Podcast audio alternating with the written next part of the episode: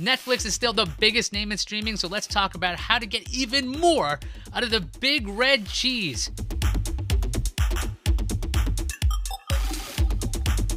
First up, let's take a look at that continue watching section. You know how it goes. You see a poster that looks interesting, or your friends have told you how amazing Nailed it is, but then you give it a watch and it's not for you. And it sits in your continue watching section. You see it every time you open up Netflix, it mocks you for having chosen it in the first place. So, how do you get rid of it? Netflix has answered us, and the true solution is in the mobile app. We'll head to the Netflix app and face our continue watching section. Underneath the poster art is a little three button menu. Tapping that, now there's a new menu that gives us options. Most importantly, there's the remove from row option. Hit that and then hit OK to confirm. And boom, it's gone from the list. That change will appear everywhere, by the way. So if you fire up Netflix under that profile, Nailed It won't be nailed to your list. Did you know that Netflix is constantly running tests to augment its service? It's true. If you like living on the edge and trying out the newest features, let's head over to Netflix.com on a browser. Click your account icon. Yes, mine is Starscream, the true leader of the Decepticons. Anyway, click Account. In the Settings menu, there's an option for Test Participation. Click that. Here, we've got an option to include ourselves in tests and previews. Toggle it on, and you can be the first to try out new features. However, this can be a double edged sword. There was a period a few years ago where Netflix was testing ads. If you were opted into that test participation thing, you saw ads. How could you get rid of it? Opting out. So the lesson here is if you've opted into test participation and stuff gets weird, opt out for the time being. Can always change the setting later. Netflix gives you the option of having five profiles. I highly suggest creating a different profile for your different tastes. A lot of us love high quality films and television series. That's great. Let's keep that in our main profile. Then there are those weirdos like me who love movies that are so bad that they're good. Maybe you love cheesy rom coms or reality shows. You might not want that type of content influencing Netflix's recommendations for you.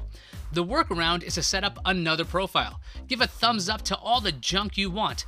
Netflix will use that data from your guilty pleasures to keep giving you recommendations where you want them. Let's talk about an oldie but a goodie Netflix's secret categories. Netflix has a lot of content and it's adding all kinds of stuff nearly every day.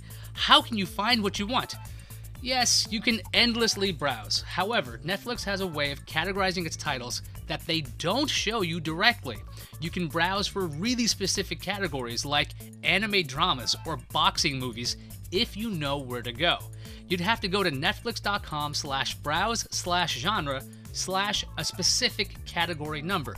The good people at what'sonnetflix.com have created a database of those categories. You can use their tool to search for or browse through 200 main category codes.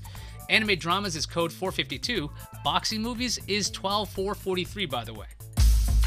And let's talk about a super old school way to get more out of Netflix. Netflix still mails out optical discs if you want.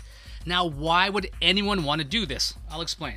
First up, if your internet connection speed is not great, you may not have the greatest picture quality. You can get DVDs or Blu ray discs from Netflix.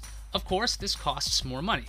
But when you have a disc, you know the video and audio quality is going to be excellent regardless of your internet speeds.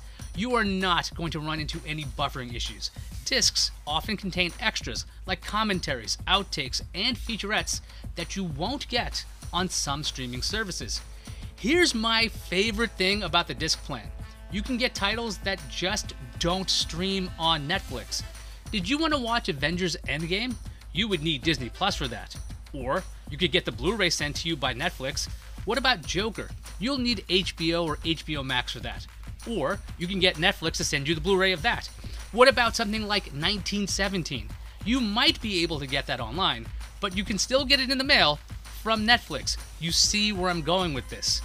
The disc plan is officially called the DVD plan, and it ranges from $8 to $20 per month you could keep piling on the streaming services, or you could get discs from Netflix.